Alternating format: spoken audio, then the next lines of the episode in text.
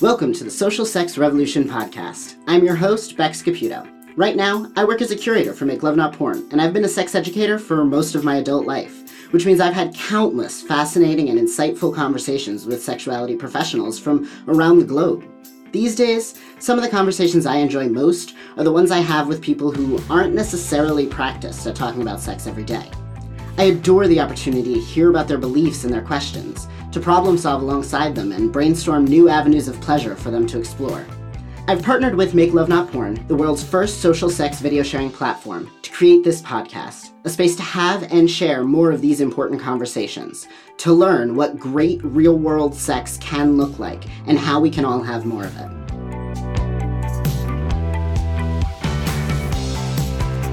To get started, I mean, obviously, we met through Make Love Not Porn. I'm curious if you could tell me a little bit about how you heard about it and how you decided to start sharing, because that must have been kind of a big leap.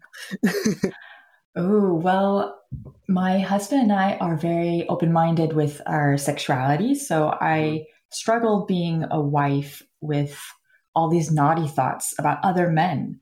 So mm-hmm. he he's coming from a very progressive family where sexuality was openly discussed and encouraged. There were no taboos. His parents had all kinds of people from all kinds of backgrounds come over. So he was very comfortable with his sexuality and he saw that I struggled.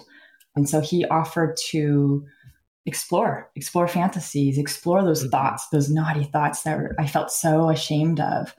And so we signed up for a swinger site and I just mm-hmm. really had fun chatting with a bunch of different guys. My husband was next to me and he encouraged me to really claim my slutty side. Mm-hmm. it, it, was just so amazing to have, it's still so amazing to have this kind of connection that allows this exploration to happen. So the the swinger site that was fun. We had a few meet few meetings and stuff, but I wanted mm-hmm. to, I don't know, just make videos and not not necessarily meet up with people all the mm-hmm. time. It's just like I don't know, so much more fun to make the videos with my husband and have a bunch of people watch and yeah. on it, you know? Yeah, for sure. Yeah, and so I I did my research. I saw online that there were a few sites um, directed towards couples, but mm-hmm. Make Love Not Porn was the one that stood out the most because of its philosophy um, mm-hmm. something that we're both so passionate about also and help we we're the couple that all of our other friends look towards for advice sex mm-hmm. advice and, and, marriage advice so when i came upon make love not porn's mission i just knew this is it this is the place where i will share my sexuality with the whole world and hope that it could help people or or just show people how to let go and claim their slutty side and claim their sexuality and that it can happen in a marriage and be very fulfilling. Oh, I love that. One thing that really stood out for me is the way you talked about how like it felt wrong to want these things as a wife, which mm-hmm. like implies to me that that like when you were single or at least unmarried, yeah, it felt like there was less shame around this. But oh, yeah, definitely so easy to be single and play around with people. And at least for me, it, it wasn't mm-hmm. a difficult thing at all. But as, as soon as I got married, I felt like, oh, I have to shut that side down of me. That can't exist anymore. That's it. Mm-hmm. You know? It's like wife is this little box that you're now like, well, we we had the wedding. I have to climb into this and and live out this exact path rather than mm-hmm. like acknowledging that you still enjoy these things that didn't turn off like a light switch. Yeah. I mean, there is whew, a lot of trauma that I had no idea was linked to that. And mm-hmm. for a time, I was really desperate even for affection from all just different men, including my husband. And so we actually worked through those traumas together through sexual healing. And I found out in the end that I'm still a slut in the end, but I'm no longer using affection or sex to replace love or just think that I could get love from other people in that way. Sometimes sex is just playful and it doesn't mean much. And there's, you know, very passionate, meaningful sex and everything else can ex- exist on that spectrum. And now I know how to enjoy all of it without getting too attached to, to the outcome or just identifying with that and feeling like my confidence has to come from that. So it's just so much more liberating now. Yeah, I really relate to a lot of what you're saying there, mm. um, especially around eh, things of like self worth needing to come mm-hmm. from your sexuality, or it can seem like such a tangible affirmation almost like ah this person has sex with me i must be valuable yeah. they want to have sex with me that like it can feel so clear but i think when you unpack a lot of that stuff and manage to find that value through other connections, sex can be just fun and it mm-hmm. can mean all of these other things once mm-hmm. you like I don't know, really look at what you're going to sex for. Like yeah. why you're craving it. Yeah, be very clear with yourself about your intentions. And it must have been so powerful to be able to explore that with a partner, like the the mm-hmm. safety and stability that must have come with like having someone to do that with you must have been really great. Oof, yes, there were many, many intense moments, that's for sure. Many times mm-hmm. I didn't think I would make it through, but it has been one of the hinges that really transformed our relationship. That through this huge obstacle, my husband and I were able to get through it together and see that, oh, it's possible to mm-hmm. be fully accepting of my sexuality just the way I am. You know, it's just another thing that made me see, oh, I am loved for who I am. I don't have to be different. I don't have to sacrifice my sexuality to be lovable. Yeah, that's that's really really powerful. One of the things you mentioned in this like exploring this slutty side, you talked about being an exhibitionist. Surprisingly, not everyone who shares their real world sex on our site identifies that way. But I wonder if you okay. could talk to me a little bit about what resonates with that word for you and and what you find hot about being an exhibitionist? Hmm. Oof, where do I start? I think the best anecdote would be I go to this organic food store nearby and I flirt with one of the employees there. So my followers on Twitter will know about this. and one day I just yeah, we we friended each other on Facebook and I kind of started flirting with him there and one thing led to another and I did a a video call with him and just like danced and mm-hmm. played with my toy and made him come. And it was just so exhilarating. And it was so exciting. My husband was watching the whole thing and he saw how much I loved it and he encouraged me to keep trying different things. Oh, so, so yeah. Um, then you know we we take a, a nature walk every day. So there's the countryside that's not too far, and so it's it offered a very low key playground to play with exhibitionism. Yeah, it just it was fun to just figure out like the outfit that I'd wear. Most of the time, I'm wearing a mini skirt if I'm doing something exhibitionist. And then like my husband will he's really playful with it. Like the drive over to the countryside even he'll just tell me to bring my skirt up a little bit and have, you know, truck drivers take a look and and he would reflect back to me how much I liked it even though there was a part of me that was keeping myself back. Uh, mm-hmm. No, no, it's it's not right, or this is crazy. We're gonna get in trouble. But then I would touch myself down there, and I felt, oh, like I'm wet. This is really exciting to me, actually, and my mm-hmm. body's saying it's exciting to me. So what's going on in my head? This is just not matching up. So mm-hmm. then I started owning it more and more and more.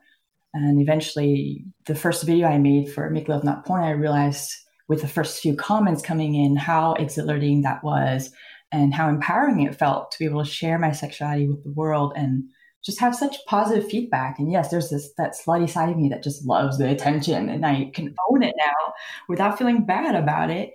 And it's just light and fun and sexy now. yeah.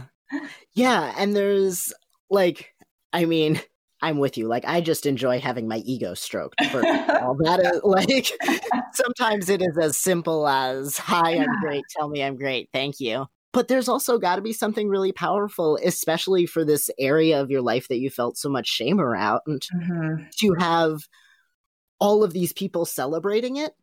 Yeah. And so I'm trans. I was raised as a woman, and I know like the experience of being sexualized by people when you don't want to be can be mm. deeply unpleasant.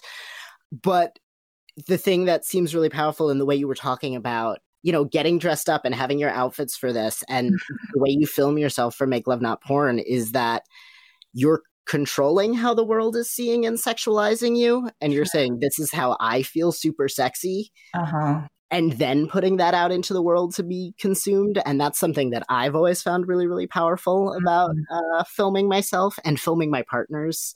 I love to film my partner and be like, hey, this is what you look like to me, and let them see that. Because I think it's just, I don't know, a really fun way to share your point of view with yourself and watch the world celebrate it. Yeah, that's so true. Yes, mm-hmm. yes, yes. um, yeah, there was a time when I hated all of the attention that I get in public. And it's mm-hmm. true that I didn't feel in control of it. It was like as soon as I walked out the door, I would just get stares. And mm-hmm. yes, that's some kind of arrogant, maybe, you know, because people say, Oh, you're you're so pretty. What are you complaining about? but it, it is very disturbing to get stared at by many men as you walk down the street. It's just, it becomes, and where I live, there's a lot of white people. So as an mm-hmm. Asian, it's like, ah, oh, exotic, you know, and I am fetish. Making those videos, yes, I, I think you're totally right. It was a way to, it is a way to reclaim the image that I have of myself that I'd like to emit to the world. And so nowadays, when I go and take my walks and, and then look at me, it doesn't bother me like it used to at all. I just feel so empowered by what I'm doing mm-hmm. online that uh, it doesn't bother me anymore. Like I understand why people do that. I have a lot of compassion for people who who don't understand, yeah, or they're just like so enamored by what they see. It's, mm-hmm. right, right? Because you this feels like an image that you've cultivated. I I know for me, like in my gender, looking at videos and things I make now, I'm like, look at me, I did all that on purpose. look at that. Look yeah. at me looking hot. Like, that's really cool. it is. so, one of the other things you mentioned when we spoke earlier is you talked about how one of the most reliable ways for you to get off was to imagine a wild scenario. Mm-hmm. So, I imagine fantasy seems like a really active part of your sex life. Is that something you do primarily alone, or is that something you incorporate in your sex with your partner? Oh, both, both. Mm. Yeah, just recently, my husband and I, we he he's always provoking me. He's very, like I said, very playful. So he said, mm, "I know you're thinking about other men. Let's see what what else is there. Like what's on our, you know." Um, and mm-hmm. so the other day, he he told me to he often tells me just a part of our love session will be, oh, I want, I'd like for you to lie down in front of me and caress yourself and think of a mm-hmm. really crazy scene with a bunch of men because I know you like that. And I'll kind of look at him like, oh, what? Are you sure? Even though we've been doing this for years, you know, I just mm-hmm. I feel a little bit hesitant. And I will slowly slip into the role of, oh, yes, this is who I really am and it's okay, it's safe to be who I am. And I'll tell him, I'll narrate to him what I'm seeing. So I, it will start very slowly and I'll see the scene. Like recently, it's uh, seeing a bunch of men around me in the nature and just, I don't know, um, group sex, you know, just out mm-hmm. in nature. I'll tell him all the details and he'll get hard listening to me and I'll I see him get more excited. So it, it's like it excites me in return. Mm-hmm. And sometimes it will just be me telling the story, and I'm caressing myself. He's caressing himself, and it it will come. We'll both come to that image, you know. I love that, and I think probably for some listeners, that's going to sound like more intimate and scary mm. than having sex with a partner which I think is really fascinating. But I love that as like in my work in sex education, I spend a lot of time recommending people masturbate together or or share their fantasies with each other just because no one knows how to get you off better than yourself. Mm-hmm. Like you've probably been doing this for a couple years, like you've probably got some practice. Mm-hmm. And and you can learn so much just by learning the ways your partner touches themselves or the things they're thinking about when they do that. Yeah. And there's so many things that you probably wouldn't want to actually experience in real life um, mm-hmm. um, that you can explore in totality in your imagination. That's why I love using my imagination is I don't have to figure out a, a group of men who I trust enough to have that kind of experience with in real life. I can just assume in my mind that uh, everyone respects me and maybe we, we could be, you know, friends or we've had a good conversation and then get on with the act and, and feel more confident yeah, being being in that situation. So yeah, there's certain things I'm I'm not even sure if I would want in real life. I haven't had a, an experience with group sex with you know more than three. You know, I've had had with three men. I've only had threesomes with um, mm-hmm. my husband and another man. So I'm not even sure if I would even like that in real life. But I'm definitely I definitely want to try it. But who knows? Maybe I won't actually like it. so, and fantasies are a way to see a little bit more like, oh, would I really want that? And, you know, see where it goes. Yeah, absolutely. I, I think there are a lot of people out there who like discover a new fantasy about themselves. You know, they're they're scrolling their favorite erotica and they read a thing and they're like, "Oh no, I'm into that. I didn't mm. know I was into that." Yeah. Oh, and and it suddenly becomes almost like a mandate. They're like, oh, now I have to live my whole life wanting to do these things, I guess. What do I? And you're right. Like, the practicality, first of all, of just finding X amount of people who are into this thing and also into each other and also mm-hmm. into you yeah. and also have the same free spot on their Google Calendar. like, logistically, it right. can be complicated. And also, like, emotionally or practically, like, there are a lot of things in my head that are real hot to like think about and talk about that in practice I probably wouldn't want to do. Like honestly, it sounds like a lot of work. Yeah. Or like things that I've tried and didn't have fun with and still fantasize about because mm-hmm. fantasizing mm-hmm. about it is still hot, even mm-hmm. if like that time I did it, eh, it didn't work out so well. Yeah, yeah, yeah, totally. mm-hmm. So I love that you use dirty talk and I've even used sexting as an opportunity to like scare quotes experience a thing or pretend to experience a thing mm-hmm. or like dip my toe into experiencing a thing. so you mentioned this earlier that you and your partner are the people who give the sex advice mm-hmm. in your friend groups. You're often the ones kind of starting these conversations and things. Is there one piece of sex advice that you find yourself coming back to a lot or that is like your favorite thing to share with people? It all just comes down to the basics of communication. Mm-hmm. Every mm-hmm. educator will say it's all about communication. It's all about speaking openly about what you'd like to try, what do you like, what don't you like, and then you know having fun with yourself solo to understand what your preferences are so that you can effectively communicate that to your partner. It is very tough to be so vulnerable though to other people, even to your own partner if you're unsure of yourself or you just have a lot of doubts, um, low self esteem, like I've definitely been there, it's very hard to just even realize that you have these thoughts because there's a part of you that says, it's not safe to think those things. So just repress them. You might not even realize that they're there.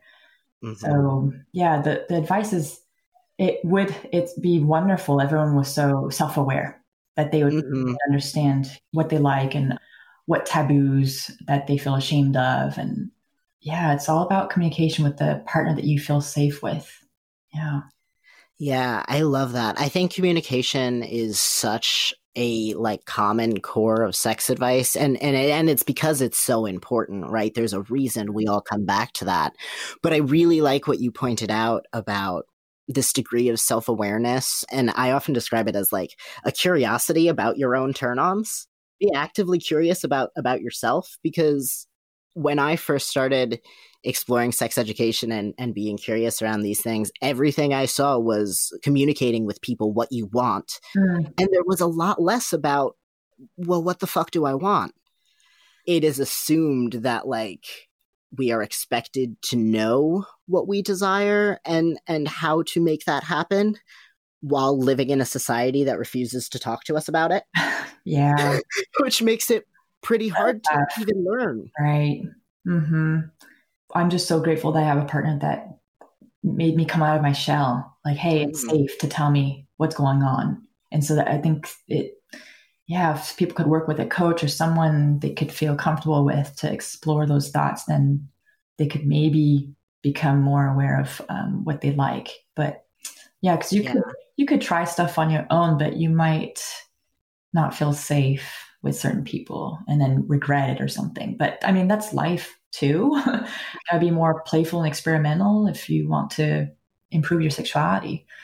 Right. I mean, yeah, and you can explore through fantasy and and I don't think you ever know full stop everything that you like. Mm-hmm. And I think it is also important to create space for continued learning about that, right? You know, Mm-hmm.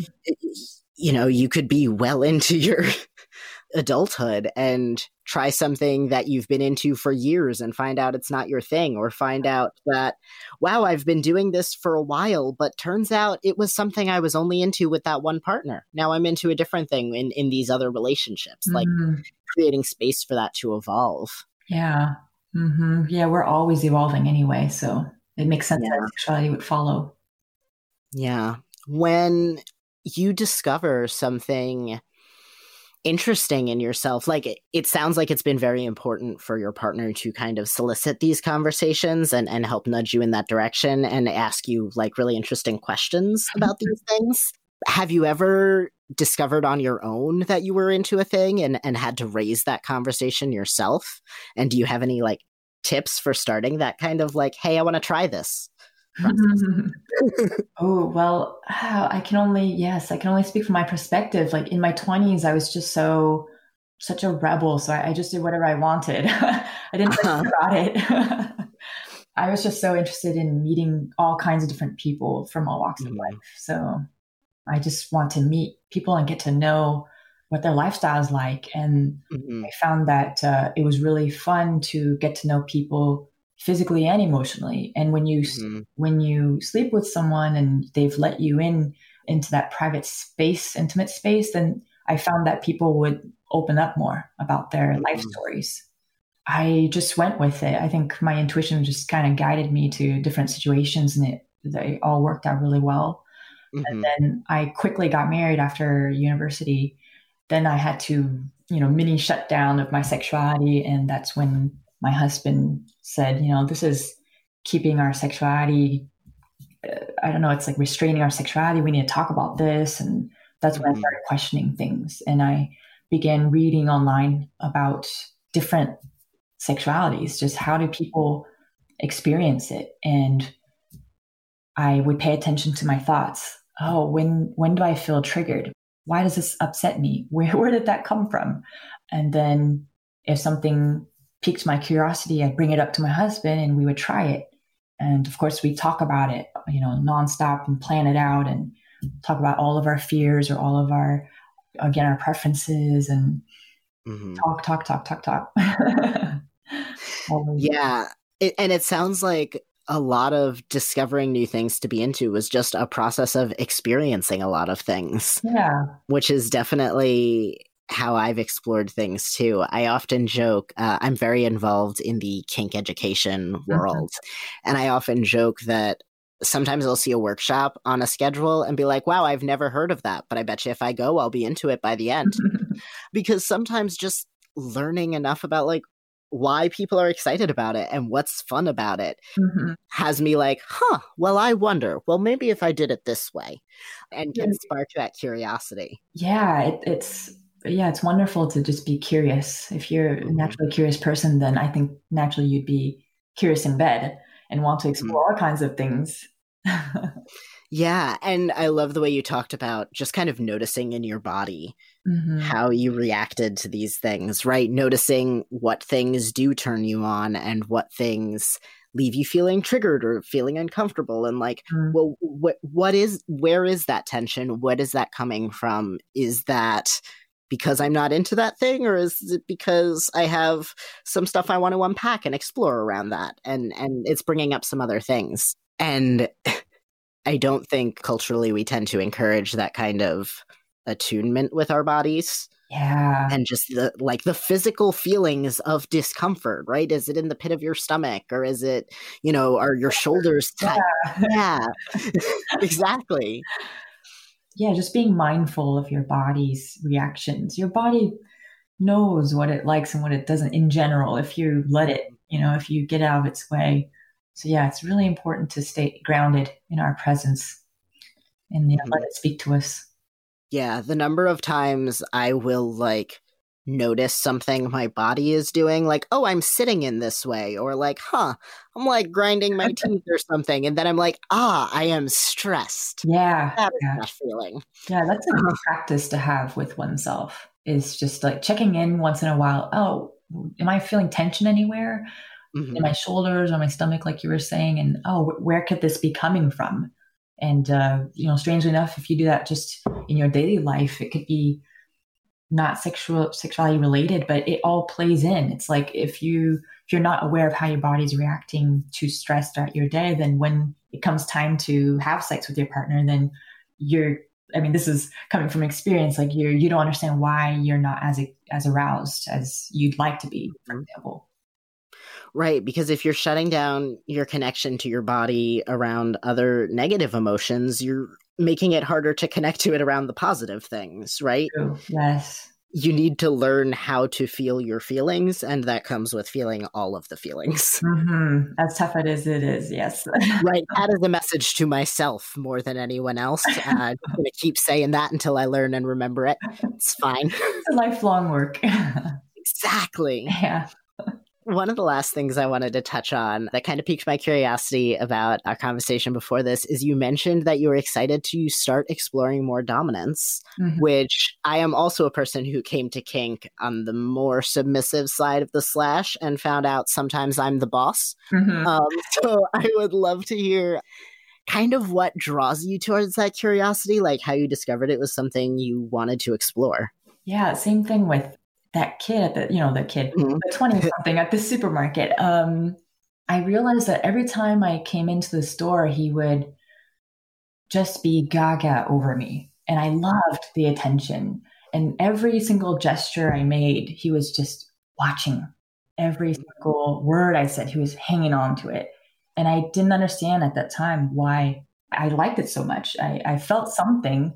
I felt being in control and that it felt strangely good, but I didn't Mhm. understand more than that at the time. And then I talked to my husband about it and he, I realized, oh yes, okay, there might there is a part of me that likes being in control. I'm I'm actually always trying to control my environment in daily life. It's a relief to be submissive to my husband. And that feels wonderful in itself. But there's also another part of me that certain men make that part of me come out, the dominant side come out. Mhm. And I feel like, yeah, I like being worshipped. I do see myself as a goddess. yeah. and Yeah. it's very empowering that these men would do anything to please me. So I started playing with that. Like every single time I go into the store, I come with that intention. Okay, I want to kind of play with this and see where it goes. And every single time it was the same thing. The guy was, if I needed something, I'd ask him really politely, but kind of strictly, you know, and, uh, Mhm. he would practically run to the run to the area of the store to get me the thing.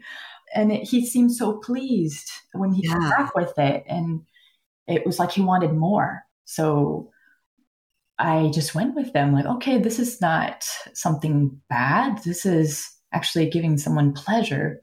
Uh, Mhm. Maybe there's some, yeah, maybe there's something that I could uh, develop more here. So I haven't tried anything deeper than that. My husband prefers to be the dominant, and I prefer, to be submissive in the relationship. I think if he opened up more to the idea of being submissive, I would try it out on him. Mhm. But for now, that's not the case. Yeah, it's more like it's men in the streets or um, just in in passing. Um, Yeah. they're helping people are there who are already helping you for something, not related Mhm. to sex, and they're like, oh, they're so happy to help you. And every time you come in, like it's it's an exciting moment for them. That's that's insane to me, and that's uh, I feel so grateful that people would want to to please me in that way. Yeah. So I'm thinking of a couple of things here. Uh-huh. First of all, I my own experience of dominance is very similar in that it came about when I met a person that I was like, "Oh, I'm the boss." Mhm. Like my current partner, we went on like a date and I was like, "Okay, so I'm in charge, I guess. Cool, cool. Great." um, because that's just the dynamic we're in. And we switch, and sometimes they're the boss now. We've been together for quite a while. It just felt natural in that relationship. Um, and our kink is also very service oriented. So, in the way that you talked about, it's all about being able to do things for each other. And service is also often talked about as a love language. yes. but through kink, what feels so powerful for me as a dominant, and again, as someone who is socialized as a woman, I am able to ask for exactly what I want in exactly how I want it. Mm-hmm. And it doesn't even have to be sexual. Mm-hmm. Like in the way you talked about, I'm very particular about where my things go in, you know, ab- about how I control my environment in the mm-hmm. world. So maybe where things go in my room or how I prep my meals or whatever. Mm-hmm. And I can talk to my partner in a kink context and say, this is exactly how I need it done and not feel like weird and ashamed for being particular and not be like, hey, can you cut this for me? Like, however you need to, it's fine, like, whatever. I can be like, can you cut this into half inch cubes for me? And know that not only will they do it, but they will feel so like proud of themselves while they're getting it done mm-hmm. and feel so fulfilled in that they are serving me and being good at their job and know that they want that specificity because they want to be good at it. and it just it allows me to like recognize my needs and desires in a way that I never really did before this or felt comfortable articulating. That's so beautiful. I'm so happy. Kink is great. I love it. Yeah, me too. High five. yes as we wrap up, is there anything else you wanted to like share or talk about? I mean, the whole message of Make Love Not Porn just sums it up for me is mm-hmm. find the courage, find the courage to be yourself and to claim your sexuality, whatever it looks like, because the world needs you to do that. The world would be so much more peaceful if everyone claimed their sexuality. Oh, I love that. And I truly believe that as well. Um, thank you so, so much for coming on here. If folks want to find your videos on Make Love Not Porn, and I know you mentioned your Twitter earlier, can you let them know what to search for those? Yes, the videos on Make Love Not Porn is under Yin Yang Tao. So Yin Yang and then T A O. And on Twitter, it's Yin Yang underscore Tao. Amazing. Thank you so much. Thank you so much for having me, Bex. It was a real pleasure. It really was. The Social Sex Revolution podcast is brought to you by Make Love Not Porn, the world's first and only user generated, human curated social sex video sharing platform. We're what Facebook would be if it allowed you to socially, sexually self express. The window you've always wanted onto how we all have sex in the real world. It's funny, messy, beautiful, awkward, comical, moving, inspiring. See for yourself why we're self help for your sex life at makelovenotporn.tv.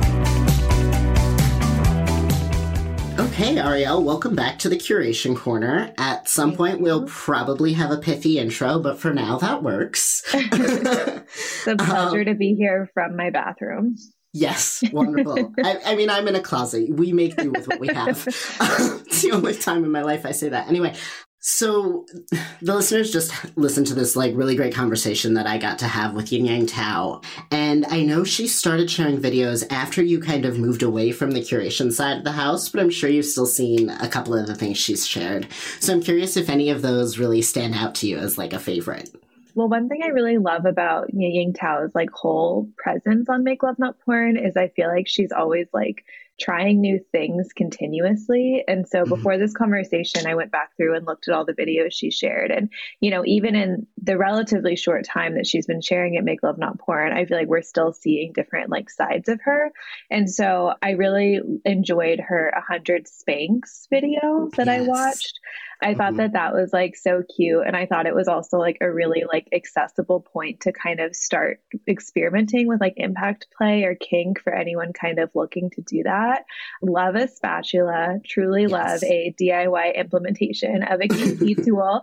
But for people who haven't maybe watched that video, it's her talking about how she has been kind of intrigued by you know, spanking or how she, mm-hmm. her husband was like, you know, you get really turned on when I do this and how she kind of was like shying away from that and then just leaned into it in this video and received a mm-hmm. hundred spankings.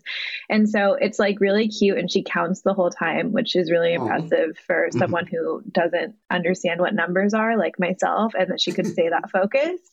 And he's just like teasing her with the spatula and it's just like really cute. And i think also shows that like you know even if someone is really in tune with their sexuality like i really think she is there's always more to kind of experiment with or try or revisit. And i think that that video really shows that yeah, and I love that you picked that video because if I remember correctly, I spoke to her uh, a couple weeks ago at this point, but I believe the end of the conversation, we talked a lot about how she was exploring dominance. So it's really fun to see that she kind of highlighted the other side of things there as well. And kind of in line with what she was talking about with dominance, I also went back and like looked through her videos because she has so many that I enjoy. But one that I thought was particularly fun to highlight here is I think it's called Back from a Grocery Run, but it is a video she did where she had worn a butt plug and like a tiny skirt and everything to the grocery store, which is just so fun in the context of after listening to this episode where she talks a lot about this crush she has on someone at the grocery store and how she's had like this fun flirtation ship going on and everything. So it just adds like a whole other layer of context that makes that video really cute. I love that. I like I feel like when Bex, you and I worked at the sex shop, like people were always getting butt plugs to like wear out. And I like love mm-hmm. being like, who in this grocery store is wearing a butt plug right now? I don't know. Yeah. Yin Yang Tao is. Yes. Amazing. I love that. I think you're right. We did see a lot of people for that because it is this fun kind of taboo, slightly risky, but like you're not going to get no one's checking your asshole. Like you're fine. You're not going to get caught. But it feels edgy and it feels risky, so it can be this fun like entry level point for things like that for people which I really enjoy. Also, practically, it's a great way to warm up if you're going to be having anal sex later. Yeah, totally. I feel like it's like a really like fun way for people to also bring that kind of like sex rush into kind of more mundane things like grocery mm-hmm. shopping or riding the subway. Like I feel like it's like kind of like a clashing of like inner world, outer world that could be like really alluring. Yeah, although I will say with the subway, you're familiar with the pure plug, I'm sure, that like heavy metal plug. There is a very distinctive clunk of the end of that plug hitting a subway seat. That's that just I guess I guess I was picturing standing writing, but yes, that's a very fair point. like it's fine if you sit down slowly, but like the yeah. thing about wearing a plug for a long period of time is like, you know, it's in like you you kind of forget every once in a while and then you're reminded and that is just hell of a way to be reminded. No one else knows what that sound is, but gosh, do you. You're like, that's my belt loop. yep, my very heavy metal belt loop. This is fine. I mean, I feel like it could be like a carabiner. You know, there's other yeah. things it could be. Most people don't rush to think that's in their ass. Most people don't live my life, I guess. That's fair. Um, but anyway, speaking of, of trying new things, I thought it would be great because Yin Yang Tao obviously is not the only person who has this experience. We've had a lot of folks come to make Love Not Porn as kind of a tool within their sexual exploration or a part of their sexual exploration or even just a way to document it.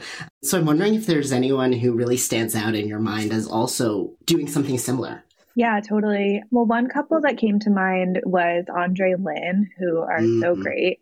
I know that they came to make, they wrote a really great blog for us that I would recommend anyone reading, but to really, really summarize it very shortly, like they both grew up in a very repressive, religiously repressive community where they didn't have a lot of access to sexual education, sexual health, and grew up really internalizing like sex and shame as being somewhat synonymous. And they started sharing with Make Love Not Porn as a kind of like reclaiming tool for their mm-hmm. sexuality mm-hmm. and as a kind of way to really embrace that side of themselves as something that, you know, is pleasurable and not shameful. And I thought of them specifically because I follow them on Twitter and like they are fully living like a nudist lifestyle. Um, I think, you know, I to the best that. that they can be in, you know, life, but I it's easier now. it's true. It's a really good point. But I thought that that just like fully leaning into, you know, nudity and embracing body positivity in this like very like full time way is something that's like really remarkable mm-hmm. and something that I think is like really amazing to kind of swing from this extreme side of the pendulum to this other side. Yeah, I love that. They're they're one of the folks I thought of as well. And when I went back and looked through their videos, um, they actually had one, they each had submitted solo videos, and both of them talked about how it was particularly vulnerable for them or, or like a series of exploration. But one of the quotes I loved from one of their backstories is she talked about how masturbation was a thing she had just kind of ignored or avoided or not spent a lot of time on. And at this point, even in her adulthood, she was learning the importance of taking this time for me, not only to understand what is enjoyable and brings me pleasure in sex, but also to prioritize time for this activity that is 100% about me. And I thought that's really great and not a yeah a thing that people overlook about sex, right? They think about pleasure as frivolous or you know an extra bonus if you have time for rather than like a core part of taking care of yourself and understanding yourself. Yeah. No, I think that that's really apt and I think that they both you can see that they like really prioritize pleasure in like themselves and each other and that's like really mm-hmm. crucial to like what it seems like their sexual dynamic is from you know outsiders looking in and they just seem so like caring and like in tune with each other i just i really like them i also got to meet yeah. andre a few years ago oh. he was in new york and stopped by our office and like so nice so sweet and i also just wanted to shout out their like amazing editing skills and I how like know. beautiful their videos are um, yeah. They're like stunning. No, they really are. That's one of the things I really love about their videos. I think they were actually one of the first folks to blur their faces because, of course, you can be anonymous in your videos, and folks do that in a lot of creative ways. But I think they were some of the first folks I saw to actually go in with the editing and like blur their faces, which is really nice because you get to see like they get to pull the camera back a little bit more than you would if you were just filming around faces. Yeah, I think that that's true. I think that he's I think he like does video stuff like mm-hmm. professionally, but you can definitely tell that he's very comfortable with yeah. editing software. And I there's her solo video.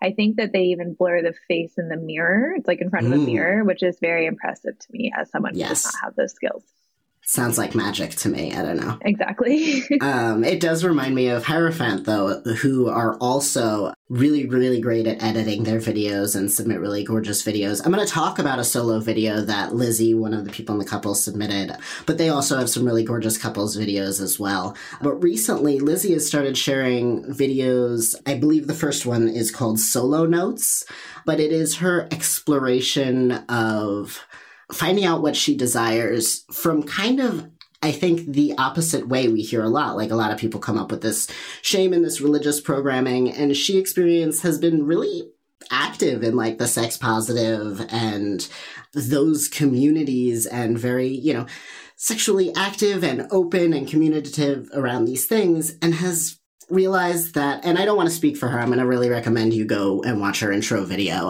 because um, there's a lot of nuance here. But talks about the ways that that has kind of impacted her expectations for her own sexuality in a different way. And now I think she's coming up on 30 and she's, you know, her sexuality is changing again. And some things that sounded great don't sound so great anymore. And she's trying to relearn what that looks like, which is a really fascinating story and not entirely unrelatable. Yeah, that rings similarly true to me too. Yeah. We're just being there's an element of relatability.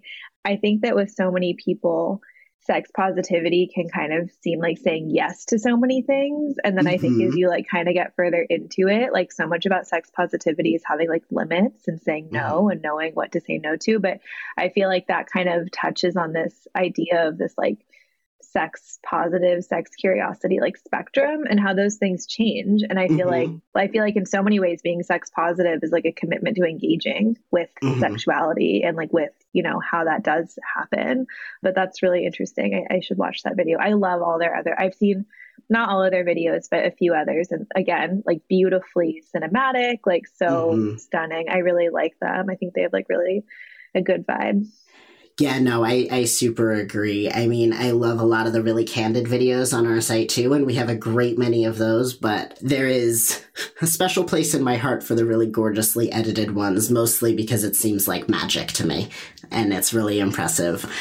But we have a whole library of, God, it has been one of the, it has been the busiest month in all of my time at Make Love Not Porn in curation as I'm recording this. So we have a library of well over 1600 videos for you to go check out, but definitely start with the ones we talked about here because they're some of my favorites. Thank you so much for joining us for this week's episode of the Social Sex Revolution podcast. For questions, comments, concerns, or compliments, or if you're interested in being a guest on the show, you can drop us a line at podcast at makelovenotporn.com. We'd love to hear from you. I have been Bex Caputo. You can find me at bextalksex.com or on my other weekly podcast, The Dildorks, for dorky discourse on sex, dating, and masturbating, with sex journalist and my best friend, Kate Sloan. You can join the social sex revolution at makelovenotporn.tv to get inspired by how we all have sex in the real world to see some goodies we've collected for you, and to take advantage of a special offer just for podcast listeners, you can go to makelovenotporn.tv slash podcast. See you next week.